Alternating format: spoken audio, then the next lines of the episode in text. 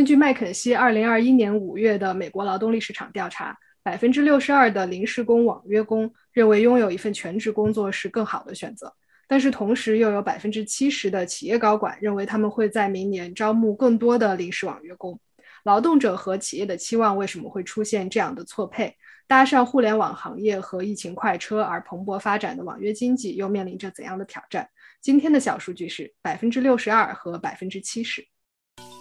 大家好，这里是小数据和璇，从小数字看大世界。我是小何，我是小璇。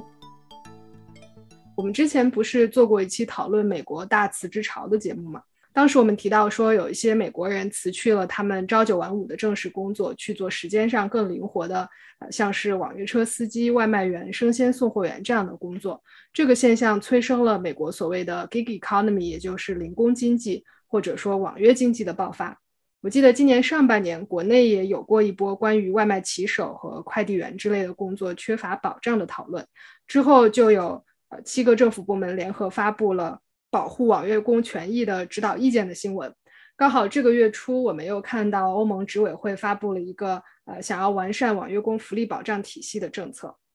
是的，这几个事情加在一起呢，我们今天就想聊一聊这个经济现象所反映的趋势和利弊吧。首先呢，来定义一下什么是网约工。网约工或者在英语的语境之下的 gig worker， 主要是指一部分通过网络平台获得工作的劳动者。他们的核心特征呢，就是可以自主的决定是否参与平台的用工，以及提供劳务的时间和地点。既可以呢是业余的时间打工，也可以把它当成一份全职的工作。说到这里呢，我想到了一种说法，在农耕或者是游牧的时代，绝大多数的劳动者呢都是自由掌握工作时间的。即使是给地主打工的佃农呢，也是承包制，不用按时上班打卡。是的，有一个经济史学家叫 Joel Mokyr， 他写过一篇文章说，我们现在所习惯的给资本家打工、上下班、全职聘用这样的概念，其实都是从工业革命才开始形成的。而且在当时，由于成年男性不喜欢有老板告诉他们几点要做什么，工厂最早雇佣的都是服从性更高的妇女和儿童。因此十九世纪起源于普鲁士的我们现在比较熟悉的现代学校教育，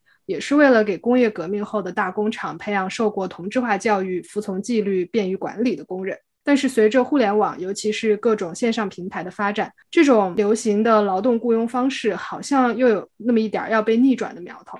至少在网约经济这个层面上，这个趋势还是挺明显的。中国共享经济发展报告二零二一的数据就表明，中国的网约工，包括网约司机、外卖骑手、代驾司机等等，总人数呢已经超过了八千万，大约占到劳动力总人口的 百分之十。 美国呢更是有超过三分之一的劳动力或多或少的呢都在参与零工经济。当然这个数据里面也包含了一些传统行业，比如像是农业当中的小时工，但是也有相当大的一部分是依托互联网行业产生的网约工。网约工的数目现在是非常的可观，而且同时呢它还在急剧的扩张。欧盟现在有两千八百万的网约工，预计呢这个数字到二零二五年会增长到四千三百万。但是呢另外一个比较吊诡的现象就是，麦肯锡今年五月做了一个劳动力的市场调研，发现有 百分之六十二 的临时工、网约工觉得呢还是有一份全职的工作会更好。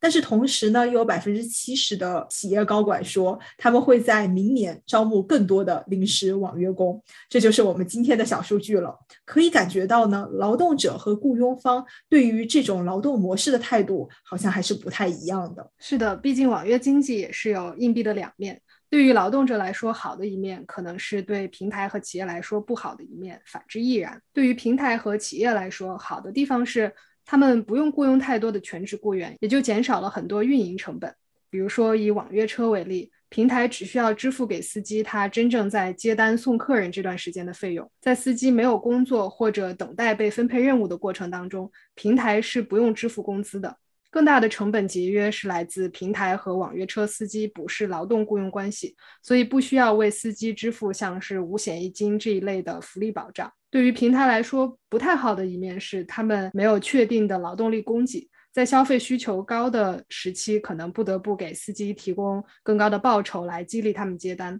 另一方面，对于司机来说，一个非常大的好处当然是时间上的呃灵活和自由，但是它的另一面也就是严重缺乏收入水平和福利方面的保障。嗯，我们先来说说企业这一边吧。像是滴滴、Uber 包括亚马逊这样的巨头呢，他们自己都有非常强大的算法团队来计算怎么样提前的预约网约工的时间，还有在不同的时间和地点怎么样制定更加合理的价格来吸引网约工打工。除了这些巨头以外呢，这几年呢也成立了一批专门给相对小一点的企业提供网约工管理服务的企业公司，像是美国的 When I Work，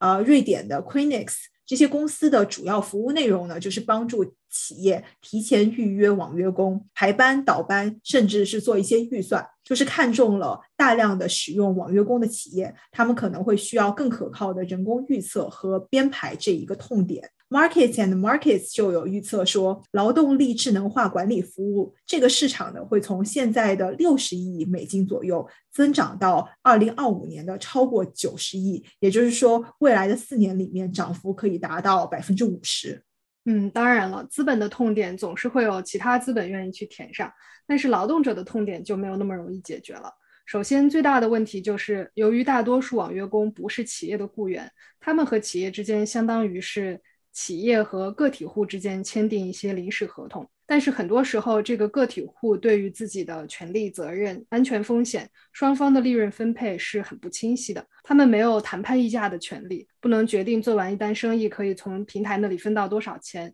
平台说什么就是什么。由于平台把网约工当成一个一个的个体户小生意来对待，他们当然也没有相应的、呃、像是员工保险、发薪水的节假日、病假之类的各种福利。除此之外呢，平台在调度这些网约工的同时，在订单的完成前、完成中还有完成之后呢，都在收集大量的数据。这些数据呢本身也可以给平台带来收益，但是这部分收益呢网约工是分享不到的。对于网约工来说呢，这些数据除了所有权和隐私的问题之外呢，其实也是相当有用的信息。比如说呢，他们可以通过这些数据来判断平台派单是否的公平，自己的收入呢有没有达到法律规定的最低工资水平，但是呢他们是无法得到这个数据，同时也无法从中获益的。最后就是现在的网络平台都是依靠机器学习算法来派单、计算价格，甚至决定对网约工的评估和奖惩。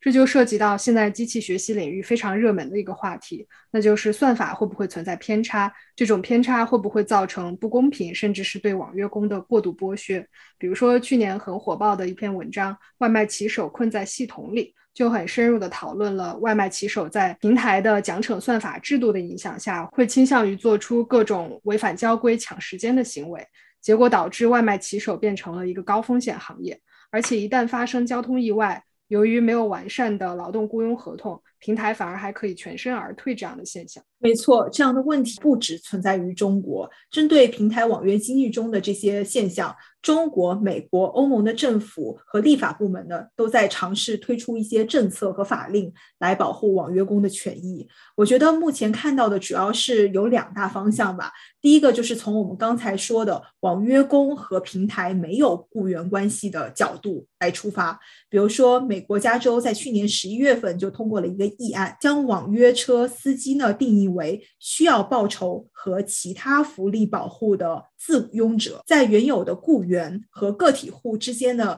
增加了这样第三类的主体。我们国家七月的时候呢，关于呃维护外卖送餐员权益的指导意见里面呢，也要求要确保外卖送餐员正常劳动所得呢不能低于当地的最低工资标准。平台呢要帮助外卖员呃，参与社会保险等等，这些呢都是从基本的福利和工资的角度呢来维护劳动者的权益。第二个大方向就是针对我们刚才说的算法公平性的问题了。我国七月的这个指导意见里面已经提了，不得将最严算法作为考核要求，通过算法取中等方式合理确定订单数量、准时率、在线率等考核要素，适当放宽配送时限。另外，这个月初欧盟执委会发布的保障网约工的提案里面，关于算法问题提出了一些更细致的要求，这里就包括算法逻辑要公开透明，禁止收集与劳动者有关的非必要数据，算法系统需要有真人监督，以防出现机器做出不人性化的决策。劳动者有权对算法的决策提出质疑，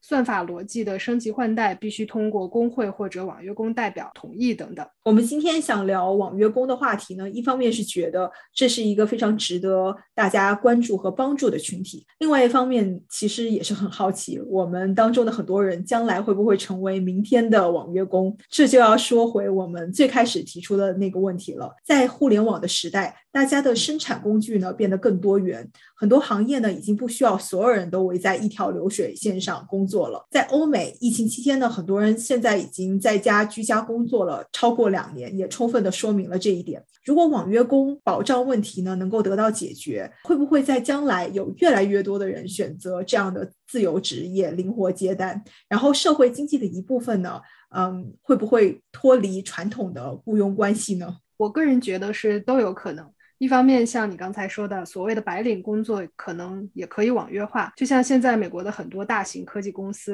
呃，其实是靠外包公司的印度码农来写代码，有一些高端的咨询公司也是分析师画了草图，然后找外包人员来制作比较好看专业的 P P T， 多多少少有点相似吧。但是另外一方面，外卖网约车相对来说还是技术含量低一点，不是说这些工作不难，而是这类工作不太需要什么背景知识，但是很多其他的工作你在开始前需要学习很多非技能型的知识型的东西，像是行业内的知识、专业术语，你所在公司的一些操作流程，甚至老板的沟通喜好等等。所以我觉得白领工作会不会网约化，可能取决于这一份工作里边有多少内容可以外包。不过不管怎么样，可以想象到的一个趋势是，将来会有更多的人受制于基于 A I 算法的这个评价体系。哎，被 A I 算法评价，嗯，这确实也是欧盟执委会在这次议案中提到的，将来可能会有越来越多的人，他们的工作内容呢是被算法分配到的，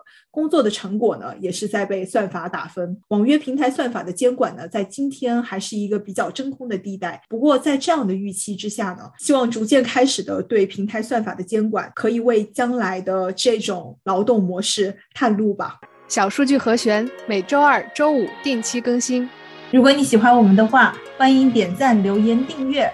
See you